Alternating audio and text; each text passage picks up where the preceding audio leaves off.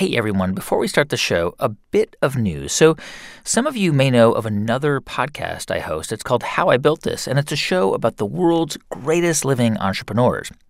Anyway, last year, after a year of doing live shows, we decided we wanted a deeper experience with our community. So, we decided to launch a full day How I Built This summit. And it was so amazing and fun that we're doing it again this year. But this time, we're doing it over two days. It's happening October 22nd to 23rd in San Francisco with support from American Express. And this year, we are doubling down on our main stage speakers.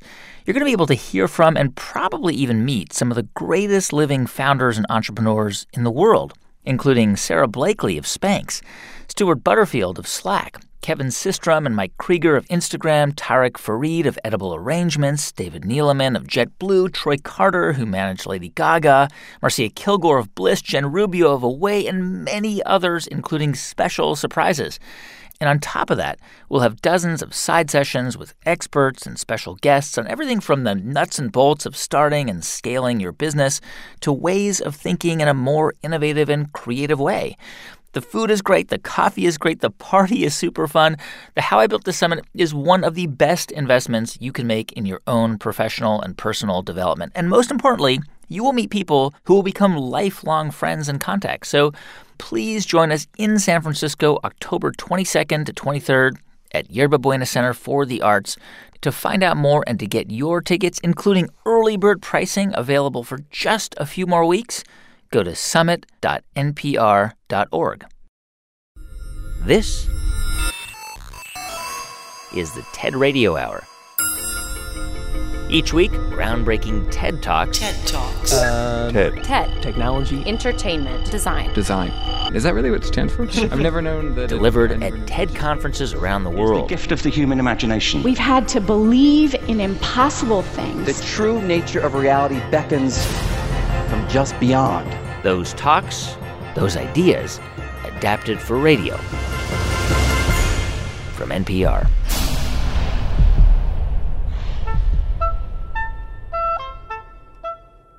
I'm Guy Raz. Hello, Letitia. Hi, how are you? First of all, is it Leticia? Mm, well, the only person that calls me Leticia is my mother when she's angry, so you can call me Letty. That's Letty. fine. Okay, great. Okay. So, Letty, can you introduce yourself to me, please? Uh, my name is Leticia Gasca. I'm an entrepreneur and a researcher. I am co-founder of the movement F- Up Nights. Which we're going to have to bleep out, unfortunately, because we can't say I know. that. Yeah. I know. We we never thought about the name like enough. No, that's fine. You you run a you run a an organization that that violates the FCC rules on decency, so we cannot use the name of your organization on our show. No problem. Okay, so b- before we get to uh, to why you started F Up Nights, which, by the way, are these these events that, that you organize where people talk about their failures. I guess we should go back a few years, right? Yes. When I was in college studying business, I met this group of indigenous women. They were doing beautiful embroidered handicrafts. Where, where were they living in, in Mexico City? Uh, no, they were living in the Sierra Negra in Puebla, in a rural community in the center of Mexico. And I asked them, like, why are you doing this? Is this a hobby? Is this, you know, for decoration? And to my surprise, they said that they were doing these handicrafts because once a month, this guy was coming to the community and buying their products. And I asked, uh, like, how much is this guy paying you? And they said 30 pesos, which was like probably mm, two and a half dollars at that time. For each like bag or, or, or purse. Exactly. They just spent basically a month working on each bag. Wow. And what do they look like? They were like white pieces of fabric with psychedelic images embroidered. and I asked one of the women to make one for me. And you know, I went back to Mexico City and that embroidered bag was a massive success. Like everyone wanted one. My friends, my family, my mother's friends. So, you know, I was still studying college, I was studying business, and in that moment everything looked really clear for me. Like hmm. Yeah, I should start a business to help these women. I mean, they already had an amazing product. They just needed some help with the commercial part of the business. So Letty recruited four of her classmates to launch this business. They would pay these women more for their bags and then sell them to boutiques in the city. A win win. Exactly. That was the idea to create a business that not only had financial revenue, but also a social revenue. Letty and her co founders did everything by the book. They drew up a business plan, they found investors, and they followed all of Mexico's strict regulations. And we thought that people from abroad would be crazy about these Mexican handicrafts that were so beautiful. Uh, but soon we realized that we didn't have selling skills at that moment. I mean, we were in our early 20s. the bags started piling up. They couldn't find buyers. So Letty's co founders started looking for other work. And I ended up doing everything on my own. Uh, and I think that I spent like six months in denial, waiting for a miracle. But to be honest, that miracle never happened. and I had to take the decision to close the business. Letty had to break the news to her business partners. That was hard. And she had to tell her investors, and that was hard. But to be honest, the worst part was to go back to the indigenous community and tell the women that the business had failed. And it was our fault. I mean, they were doing everything in the best possible way. And I felt incredibly guilty, guy. You know, like I started the business to have a positive impact in this community. And when we closed the business, I felt that, that I had done exactly the opposite. And that broke my heart. In fact, um, after we shut down the business, I took the decision not to talk about it. uh, I felt so guilty that basically I hid my failure from my conversations and my resume. I did not know a single unsuccessful entrepreneur, and of course, I thought that I was the only loser in the world. Hmm. And as there was not a safe space to talk about business failure, I just decided not to talk about my failure for seven years. But then, one night in 2012, I was out with some friends and we started talking about the real life of an entrepreneur. And one of my business partners said, like, yeah, but failure is more common than success.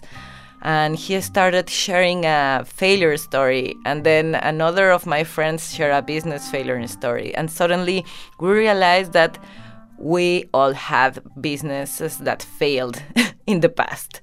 Uh, and we spent like three hours talking about our failures.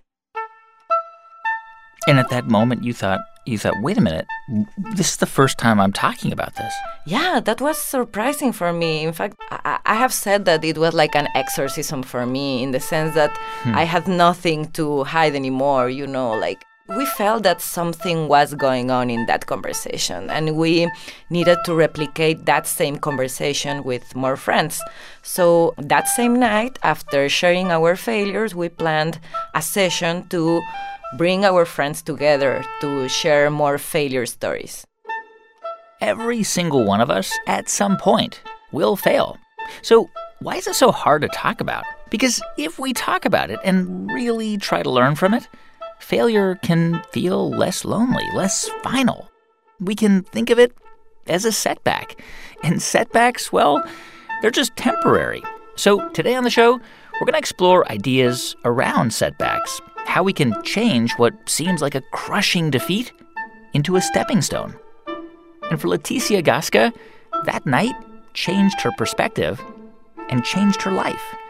Leticia Gasca picks up the story from the TED stage. That night, I realized that A, I wasn't the only loser in the world, and B, we all have hidden failures. I realized that sharing your failures makes you stronger, not weaker. And being open to my vulnerability helped me connect with others in a deeper and more meaningful way and embrace life lessons I wouldn't have learned previously. As a consequence of this experience, we decided to create a platform of events to help others share their failure stories, and we called it Up Nights. It has been surprising to see that when an entrepreneur stands on a stage and shares a story of failure, she can actually enjoy that experience. It doesn't have to be a moment of shame and embarrassment as it used to be in the past. It is an opportunity to share lessons learned and build empathy.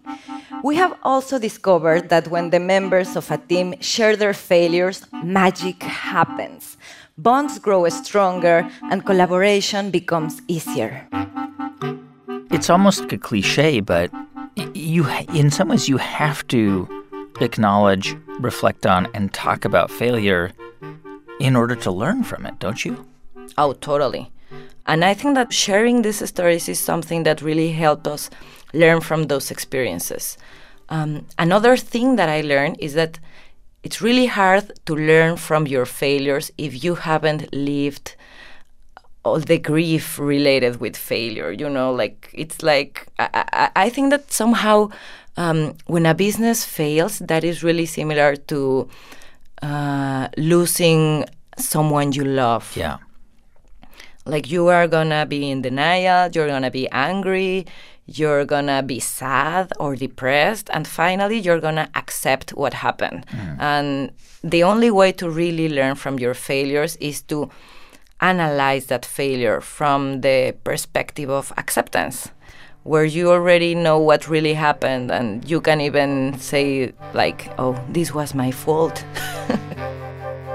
we never imagined that the movement would grow this big we are in 80 countries now. In that moment, our only intention was to help our friends see that failure is something we must talk about. It is not a cause of humiliation, as it used to be in the past, or a cause of celebration, as some people say. In fact, I want to confess something. Every time I listen to Silicon Valley types or students bragging about failing fast and often like it's no big deal, I cringe. Because I think that there is a dark side on the mantra fail fast. Of course, failing fast is a great way to accelerate learning and avoid wasting time. But I fear that when we present rapid failure to entrepreneurs as their one and only option, we might be promoting laziness. We might be promoting that entrepreneurs give up too easily. I also fear that the culture of rapid failure could be minimizing the devastating consequences of the failure of a business. When my social enterprise died, the worst part was that I had to go back to the indigenous community and tell the women that the business had failed and it was my fault. For some people, this could be seen like a great learning opportunity for me. But the truth is that the closure of this business represented much more than that. It meant that the women would stop receiving an income that they really needed. For this reason, I want to propose something. I want to propose that we must put aside the idea that failing fast is always the best. And I want to propose a new mantra fail mindfully. So, what, what does it look like to fail mindfully? For me, failing mindfully means being aware of the impact of closing a business. That is why I am convinced that you can fail in a good way and in a bad way. I know this, this can sound weird, but uh, for me, failing in a good way is to fail mindfully, to be really aware of what is happening, and to try to minimize the negative consequences of the failure of that business. I am so sad to say that I spent seven years mm. denying what had happened, not talking about it, and I think that my life could have been much happier if I had like this courage or vulnerability or the safe space. What I know now and what I can share with other entrepreneurs is that if your business fails, share that story. And also, the most important part is sharing those lessons, sharing those learnings with the world. That's Leticia Gasca. She's co founder of F Up Nights. You can check out her entire talk at TED.com. On the show today, ideas about setbacks. I'm Guy Raz, and you're listening to the TED Radio Hour from NPR.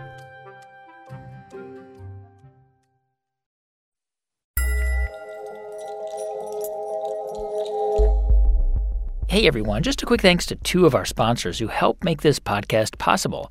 First, to WeTransfer. WeTransfer surveyed over 10,000 of their users in nearly 150 countries and found out that people get their biggest, most creative ideas when they step away from the screen. That's why everything WeTransfer designs makes the most of your time. Their tools are simple and beautiful ways to bring ideas to life and get you back to yours. Find out more at leave.bywetransfer.com. Thanks also to Luminary, the only place you can listen to the new podcast Fiasco from Leon Neyfakh, the co creator of Slow Burn. In season one, Leon transports listeners into the contested 2000 presidential election and the legal battle that followed in Florida. Listen to Fiasco and other original podcasts only on Luminary. Visit luminary.link slash radio hour for your first two months of Luminary's premium content free. Cancel anytime, terms apply.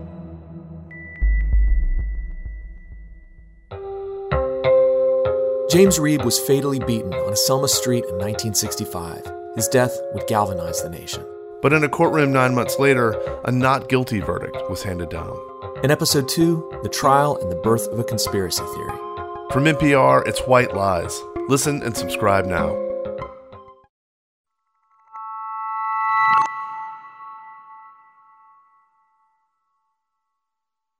It's the TED Radio Hour from NPR. I'm Guy Raz. And on the show today, ideas about setbacks. And one of the hardest things about setbacks is they stay with you, they're hard to shake. And in some cases, they can even consume you. Right. So it's this ubiquitous phenomenon that everyone can probably relate to instantly, right? That you get negative feedback or criticism or somebody says something mean to you or you have a hard commute and it just sticks in your mind and Yeah. you keep perseverating on it and obsessing about it. This is Alison Ledgerwood. She's a psychology professor at UC Davis. And part of the reason for that might be that evolutionarily, this tendency for our minds to focus on negative information and perseverate on it could have been very adaptive in our hmm. ancestral past, right? It makes sense that when we're wandering around the ancestral plains or wherever we were, that once we think, oh, there might be a tiger over there, that possibility of a negative would attract our attention and that we would keep thinking about it. You don't want to forget about the tiger because you're looking at the pretty hillside. Yeah. But in the modern day world where we're generally safe from tigers, it would be nice to move on from negative information. And yet, that tendency for our minds to look for it and hold on to it might still be there. How, how do how do our perceptions change based on, on whether we're presented with positive information versus negative information? You know, there's a, a wealth of research um, across the behavioral and social sciences suggesting that the way that we see the world and the way that we see the proverbial glass changes dramatically, kind of shockingly when you think about it, depending on how the world or the glass is described or framed. So if you focus people's attention on the half full glass, they tend to like the glass a lot. They think it's a great glass. If you focus their attention on the half empty glass, they don't like it anymore. So in research and studies that have tested this idea, you know, it's not a glass, it's a a policy, a program, a person. I can tell you about the percentage of people whose jobs have been lost over the last 5 years or the percentage of people who have kept their jobs over the last 5 years. And even though I'm telling you mathematically identical information, you'll end up thinking that the policy, the economic prospects of the country, whatever it is that you're thinking about, is better when I've focused your attention on the part of the glass that's full hmm. compared to when I've focused your attention on the part of the glass that's empty. Here's more from Alison Ledgerwood on the TED stage. But we wondered what happens when you try to switch from thinking about it one way to thinking about it another way. Can people shift back and forth, or do they get stuck in one way of thinking about it? Does one of these labels, in other words, tend to stick more in the mind? Well, to investigate this question, we conducted a simple experiment. We told participants in our experiment about a new surgical procedure, and we randomly assigned them to one of two conditions. For participants in the first condition, the first group, we described the surgical procedure in terms of gains. We said it had a 70% success rate. And for participants in the second group, we described the procedure in terms of losses. We said it had a 30% failure rate. So it's the exact same procedure. We're just focusing people's attention on the part of the glass that's full or the part of the glass that's empty. Perhaps unsurprisingly, people like the procedure when it's described as having a 70% success rate, and they don't like it when it's described as having a 30% failure rate. But then we added a twist. We told participants in the first group, you know, you could think of this as a 30% failure rate. And now they don't like it anymore. They've changed their minds. And we told participants in the second group, you know, you could think of this as a 70% success rate, but unlike the first group, they stuck with their initial opinion. They seemed to be stuck in the initial loss frame that they saw at the beginning of the study. I mean, how do, how do you, when you think about training your brain to focus on positive thinking, what do you, like, how do you, how do you start to do that? I personally think of it as practice and as something that I do incrementally in little baby steps, right? And so I look for opportunities to do it in my daily life. Um, there's um, research by my colleague, Dr. Emmons at, at UC Davis, suggesting that just spending a few minutes each day writing about things in your life that you're grateful or thankful for can boost people's happiness and well being. So that's one way to do it just every morning for two minutes. These days, I do it in a more informal way. I try to spend time rehearsing and practicing and sharing the little positive pieces of my day, as opposed to, or maybe it's better to say, in addition to, the negative pieces. So, for example, this morning, my toddler decided he's been like fiercely independent and he hasn't liked hugs for I don't know several months since he became a grown up at the hmm. age of 18 months or whatever it was and and today he decided that bear hugs are really cool. So I got 5 bear hugs wow. in a row. Would you like a bear hug? Bye. Bye. It was pretty much the coolest thing ever yeah. in the moment. I felt great. How about a bear hug? Bear hug. And then about two minutes later, I also felt great. And about three minutes later, that positive feeling started to fade, right? Because I was thinking about all the things I have to do today. And so I made myself go back and think about wait, the bear hugs. How many were there? There were five, not one, not two, five whole bear hugs in a row. I tried to do things right to practice thinking about that 60 second interval in my day that was really great because without practicing it and rehearsing it and sharing it with other people, it was going to be very fleeting and sort of unfairly fleeting compared to the other little things that are going to happen today. yeah. Hmm. You know, I was thinking about memory, right? Like, it seems like the way our brain is constructed, like the architecture of our brain, is such that when we think about our own personal narratives, whether it's over the course of a day or a week or a month or years, that setbacks are just really prominent. That it's almost as if we remember those more than the triumphs. Is that true? I think it probably is true to the extent that we encode the setback as a negative thing and the triumph as a positive thing, right?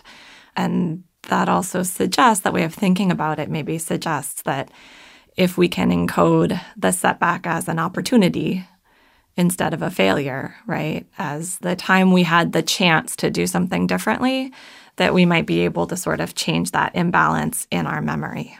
I just want like a pill, like uh, like or an, right. an, electric current that can do that for mm-hmm. me. So you want me to zap the part of your brain yeah, that I want helps you to think zap about the positives? Mm-hmm. Yeah, I want you to zap people, right? The thing is, I don't know if we actually want that. It sounds great. Yeah. And I kind of want the one that zaps me into sleeping. Yeah. But you don't want it all the time, right? You don't want your mind to always be like it's useful. It is useful a lot of the time for our minds to focus on the negative information. you want your mind focused there so you can actually improve. So you you wouldn't want me to zap the part of your mind that does that because you would just be sort of stuck where you are now. You would never be able to learn from your mistakes. You would never be able to do better next time. And you also might not be able to deal with real negative events that require a lot of thinking. So if Yeah. we go around with zapped brains all the time, probably not actually what we want. What we want is the ability to focus on negatives and think about negatives when it's useful to us and the ability to reframe the moment and focus on positives when that's the most useful thing. Two, three. Oh, everybody. Ah! That's Alison Ledgerwood. She's a psychology professor at UC Davis. You can hear her entire talk at TED.com. Everybody's hugging. All right, good night.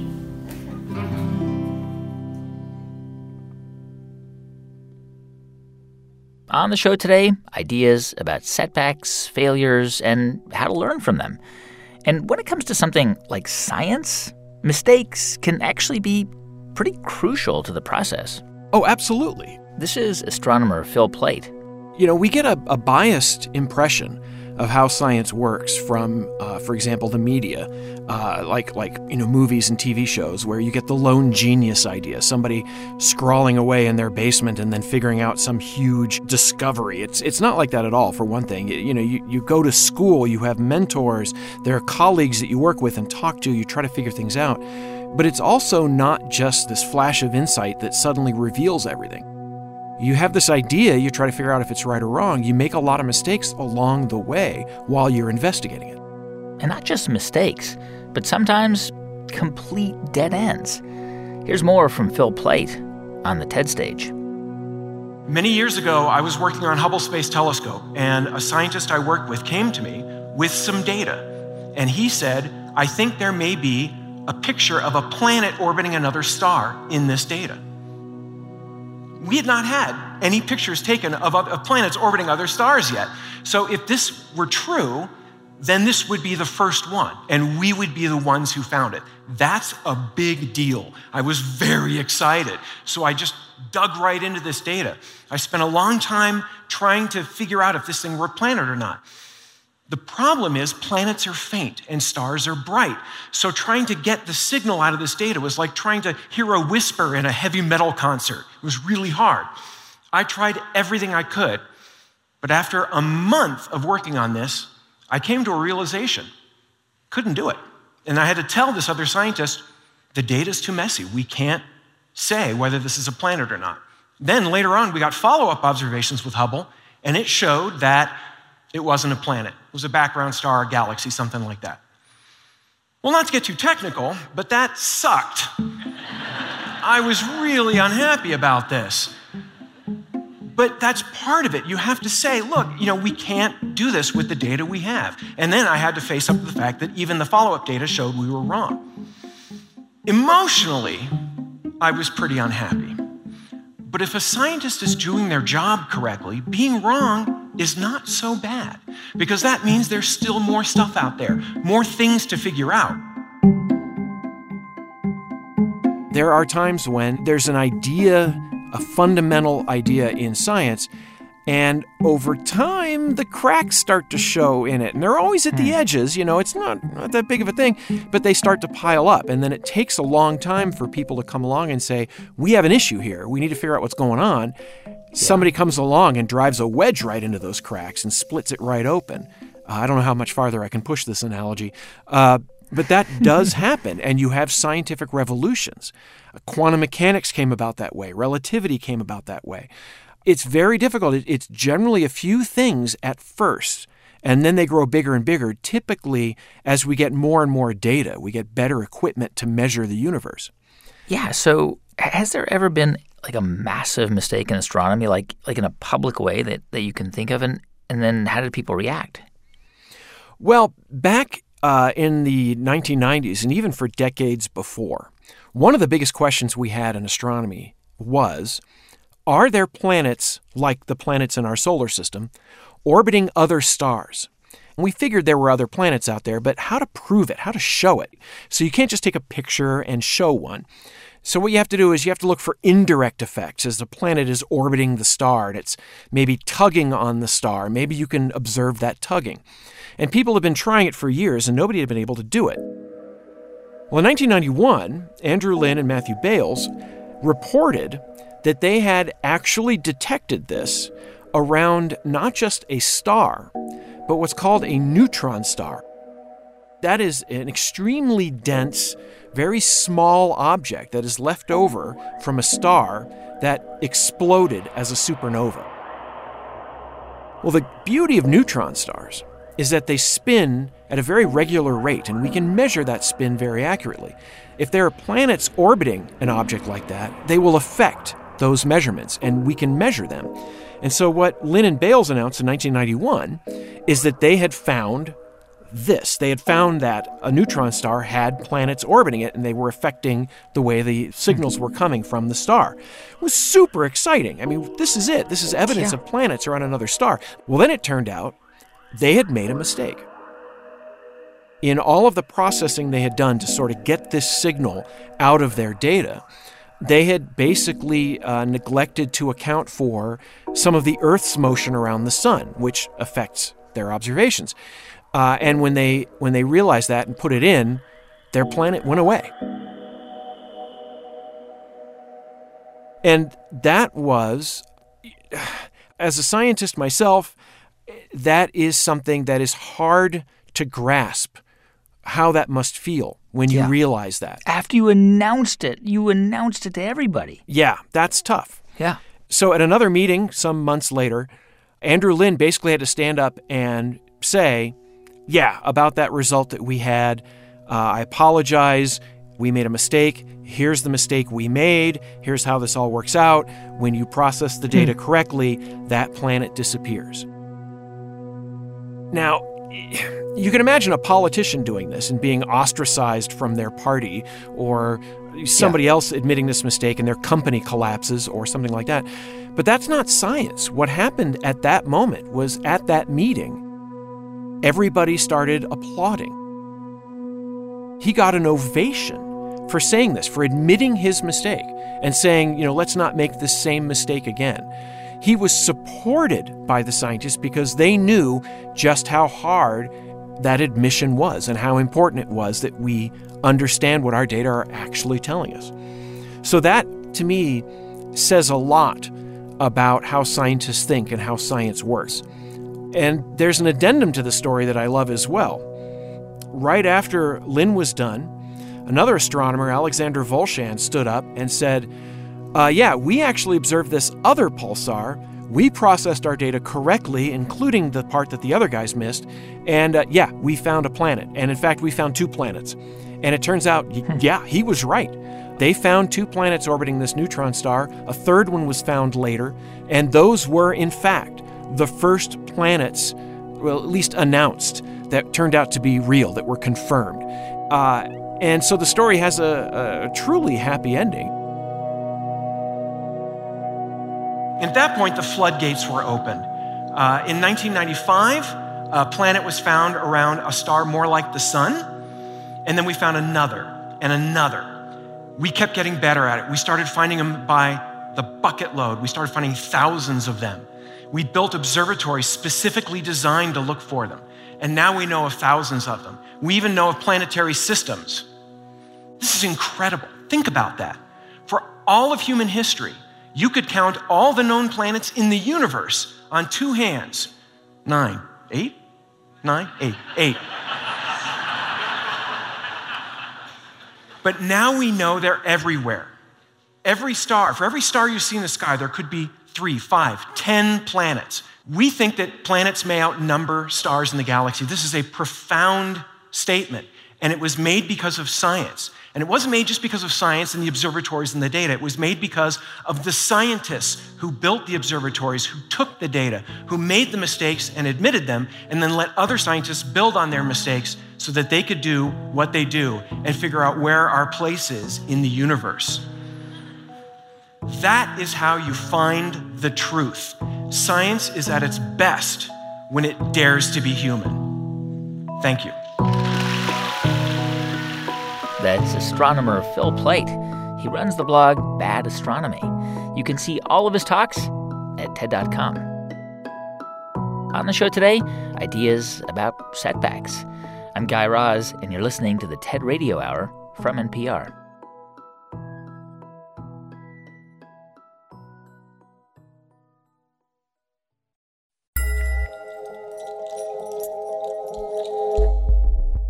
Hey everyone, just a quick thanks to two of our sponsors who help make this podcast possible. First, to the University of Texas MD Anderson Cancer Center, where physicians see more types of cancer in a day than many will treat in their whole career, providing unrivaled expertise in all cancers. MD Anderson's dedicated team of nearly 21,000 strong is solely focused on ending cancer and finding new ways to give more hope to patients and their families. More at makingcancerhistory.com. Thanks also to Quip. Quip is designed to make brushing your teeth simple, affordable, and even enjoyable. Now the whole family can get refreshed with Quip. Quip is one of the first electric toothbrushes accepted by the American Dental Association. It now has a new kids brush with the same built-in 2-minute timer that pulses every 30 seconds to remind you to switch sides. It's got sensitive sonic vibrations for healthier gums and a multi-use cover for brushing on the go. Get your first refill pack for free at getquip.com slash built. Today, China is a world superpower. But just over a century ago, the country was in complete turmoil. This week on Throughline, we find out how China's response to that turmoil created a nationalist movement that reshaped the country into what it is today. Throughline from NPR, the podcast where we go back in time to understand the present.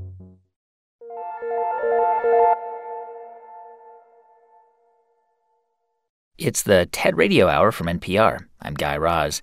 And on the show today, ideas about setbacks and how expecting perfection can actually make it harder to learn from and then cope with failure. Anybody who is driven to excel at anything, whether it's sports or music or the arts or dance or, you know, fill in the blank, that there is that quest for perfection.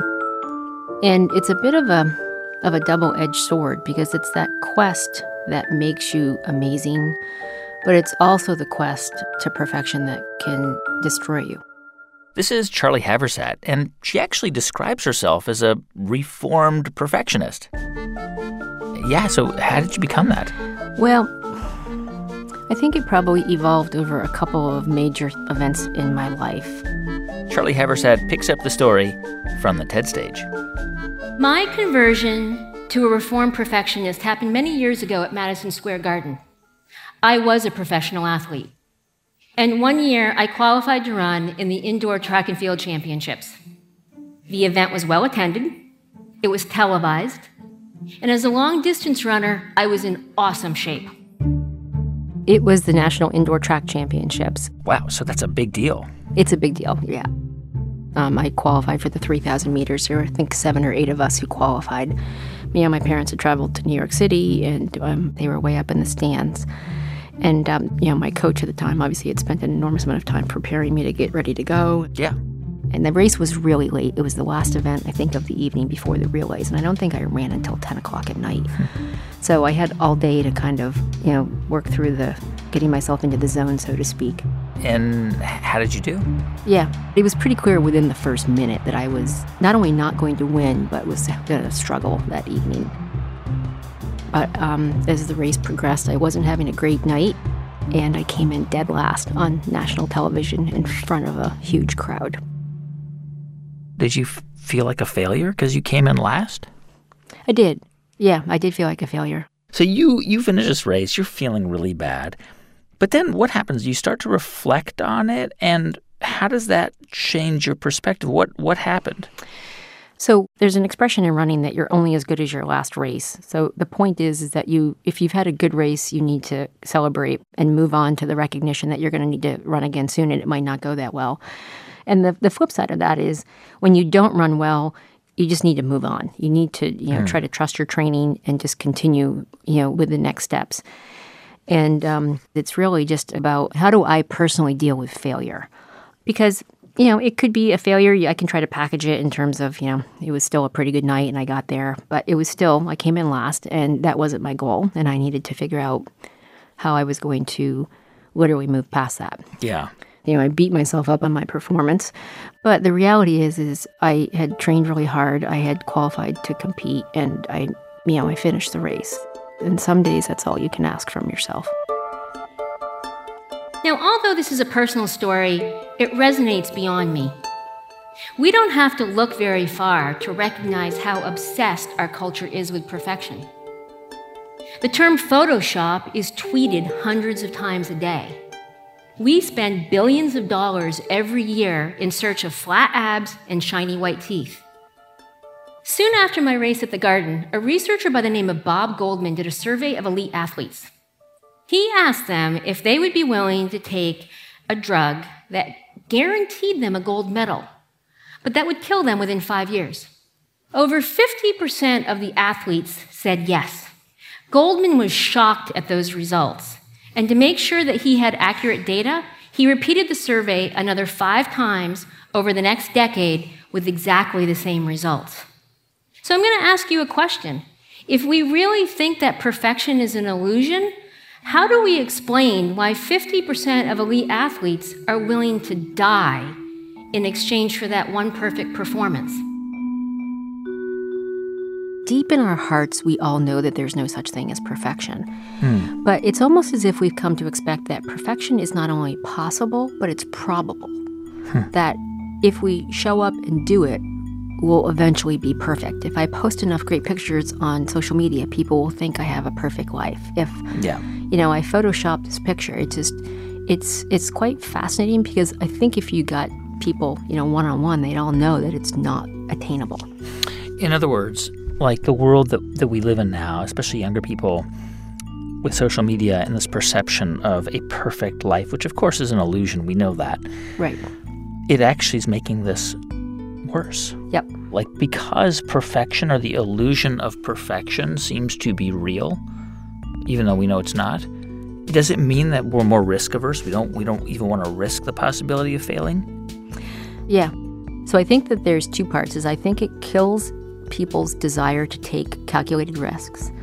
And then I think it also creates a culture where we don't want to admit we failed. And that sometimes has some really you know, negative consequences. I was once at a soccer game that was typical of 10 year olds. The kids were all over the field, and at any given point, you had no idea who had the ball. During halftime, an exasperated parent turned to me and said, These games are a waste of our time. It's not like any of these kids are ever going to go play professional sports. We've come to expect a World Cup soccer performance out of a game played by little kids. And we're sending our children the message that when they don't deliver that performance, they shouldn't bother to play at all. We can make a huge step forward by giving our kids a break. The pressures that our children feel from sports pale in comparison to the social and academic pressures they face as they grow up in a globally complex world. If we give our children permission to pursue good enough, we will grow adults who, as the future CEOs and political leaders, are willing to compromise. So, I mean, this is the thing, right? Like, on the one hand, you know, striving for perfection can drive people crazy and can lead you to be sort of destructive in some ways or to, you know, kind of neglect relationships and, and other things in your life. But on the other hand, striving for perfection can mean really working hard at something, really trying to to do it well, you know, whether it's running or whether it's your profession. I mean, even if the result isn't perfect, the striving for that perfection means that the result is probably going to be really good, right? It is, and I would argue that the striving for it is what the goal is and not the perfection in itself. And that's hmm. where, you know, I keep coming back to was it good enough? Hmm. And I've had a lot of conversations about the term good enough because it implies that people settled or that they gave up. But I look at it as like a point in time. It's, you know, going back to my Madison Square Garden race. For that moment in my life, it was plenty good enough. And it didn't mean that I wasn't striving. It didn't mean that I wasn't giving things, you know, 110%. It didn't mean any of that. So when I think about people who are striving for perfect, let's be happy about the process and not necessarily the outcome. That's Charly Haversat. She's a former pro athlete, now turned consultant. You can see her full talk at TED.com. Okay, so Charly was just saying that like perfectionism is holding us back, right? That you know that we could just do the best we can. That's good enough. But uh, but you you think about this differently, right? Well, I mean, certainly that's what I've heard, and I think that's probably the accepted truth. But uh, what I would argue is that uh, that good enough is actually uh, a destructive way to think about things. This is Jon Bowers. He works for UPS training drivers. And Jon says that actually, we should all be perfectionists. I think that, you know, if we continue to just accept that we're trying our best or we're doing good enough as it is, we're not going to grow or improve or advance our society. Uh, we didn't get to where we're at now by allowing things to stay status quo or saying that, you know, I tried my best and that's as much as I can do. We got to where we are now by saying, you know, although I did try my best, I didn't obtain my goal. Yeah. And so I'm going to try again. And now the next time I'm going to do better. So I think when I present this argument for perfectionism, that's really the key point is that it's uh, it's not intended to say that we won't fail. It's intended to say that we will fail. But it's how we address that failure and how we use it to continue on our path towards perfection in whatever aspect of life we, we choose. Here's more from Jon Bowers on the TED stage. I think that we should all seek perfection all the time. You see, I run a training facility where I'm responsible for the education of professional delivery drivers. And in my line of work, we have a unique understanding with the cost of failure, the cost of just 99%. Because in the world of professional driving, just 99% on the job means somebody dies. Look, 100 people die every day due to vehicular crashes. That's like the equivalent of four commercial airliners crashing every week Yet we still can't convince ourselves to pay perfect attention behind the wheel. So I teach my drivers to value perfection. It's why I have them memorize our 131 word defensive driving program perfectly. And then I have them rewrite it. One wrong word, one misspelled word, one missing comma, it's a failed test. It's why I do uniform inspections daily. Undershirts are white or brown only, shoes are black or brown polished leather, and frankly, don't come to my class wrinkled and expect me to let you stay. It's why I insist that my drivers are on time. Don't be late. Not to class, not to break, not to lunch. When you're supposed to be somewhere, be there. You see, I do this so that my students understand that when I'm training them to drive a car and I say, clear every intersection, they understand that I mean every traffic signal, every cross street, every side street, every parking lot, every dirt road, every crosswalk, every intersection without fail. So I don't allow my drivers to lose focus, and I don't accept anything less than perfection out of them. And you know what? I'm tired of everybody else accepting 99% is good enough. I mean, being less than perfect has real consequences, doesn't it? If our doctors were only 99.9% correct, then every year 4,453,000 prescriptions would be written incorrectly, and probably even scarier, 11 newborns would be given to the wrong parents every day in the United States trying our best is not good enough. I mean, when you put it like so, so this whole episode is about setbacks and you know how you bounce back from setbacks. Um, and the, the thing is, is that there's a whole culture out there, especially in tech now, that says, you know, embrace failure. Like you should walk through the door being like, I am going to fail today. It's almost like that. Right. Right. Do you think that that is a uh, I don't know. Do you think that's a positive trend? I think that you know, in many ways, that trend is not different than what I'm saying. You know, we we absolutely will fail, and so I think in the tech industry, that's really the mantra: is that you know you cannot be afraid to fail. Now, I think the difference and, and the dangerous point uh, of that mentality is when we say that you know failure is okay and that's the end point that we're just going to accept the fact that we couldn't do any better that we quote tried our best and that's the end of the road or the avenue so to speak. So in many ways that don't be afraid to fail go for it is the same message that i'm presenting when i'm presenting the the idea of working towards perfectionism. It's just the outcome of that has to be when i do fail how do i react to that failure? I guess I guess what I'm, I'm wondering is like when you talk about perfection as like a north star or a goal or the thing we should strive for, you you implicitly accept it's actually impossible to be perfect all the time. But by striving for it, you are going to achieve something more meaningful for you and for the people that you serve. I, I guess is, is that sort of what you're saying? Yeah, I think that's a very accurate way uh, to depict what I'm saying when I think that we I say that we should value perfectionism. It's you know understanding it's not an attainable goal, but having that as the goal and and settling for nothing less is ultimately going to drive us closer to that perfection point. Knowing that we won't reach there, but if we continue to set that as a goal, we're going to continue to drive closer to it. Trying to be perfect is so stressful, right? And you know, Oprah talked about it, universities study it. I bet your high school counselor even warned you about it. Stress is bad for us, isn't it? Well, maybe. But to say that seeking perfection is too stressful is like saying that exercise is too exhausting. In both cases, if you want the results, you got to endure the pain. So, truthfully, saying that seeking perfection is too stressful is just an excuse to be lazy. But here's the really scary part. Today, doctors, therapists, and the nearly $10 billion a year self help industry are all advocating against the idea of perfection under this guise that somehow not trying to be perfect will save your self esteem and protect your ego. But see, it's not working because the self help industry today has a high recidivism rate because it's more focused on teaching you how to accept being a failure and lower your acceptance level than it is about pushing you to be perfect. See, these doctors, therapists, and self help gurus are all focused on a symptom and not the illness. The true illness in our society today is our unwillingness to confront failure.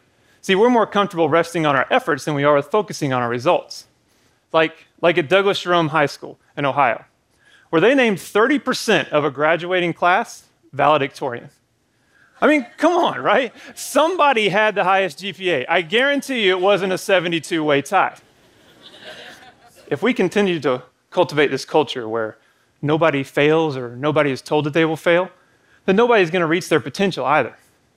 Failure and loss are necessary for success. It's the acceptance of failure that's not. Michelangelo is credited with saying that the greatest danger for most of us is not that our aim is too high and we miss it, but it's too low and we reach it. Failure should be a motivating force, not some type of pathetic excuse to give up. So, I have an idea. Instead of defining perfectionism as a destructive intolerance for failure, why don't we try giving it a new definition? Why don't we try defining perfectionism as a willingness to do what is difficult to achieve what is right? You see, then we can agree that failure is a good thing in our quest for perfection. And when we seek perfection without fear of failure, just think about what we can accomplish. We could stop living in a world filled with the consequences of good enough. Thank you. That's Jon Bowers. He runs training programs for UPS. You can find his full talk at TED.com. Cause she knows life has its little ups and downs, like ponies on a merry-go-round. And no one grabs a brass ring every time, but she don't mind. I don't mind. Hey, thanks for listening to our show on setbacks this week. If you want to find out more about who was on it, go to ted.npr.org. And to see hundreds more TED Talks, check out the TED app or TED.com. Our production staff at NPR includes Jeff Rogers, Sanaz Meshkinpour, Janae West, Neva Grant, Casey Herman, Rachel Faulkner, Diba Mohtasham, James Delahoussaye, and J.C. Howard, with help from Daniel Shukin and Katie Monteleone. Our partners at TED are Chris Anderson, Colin Helms, Anna Phelan, and Janet Lee. I'm Guy Raz, and you've been listening to Ideas Worth Spreading right here on the TED Radio Hour from NPR.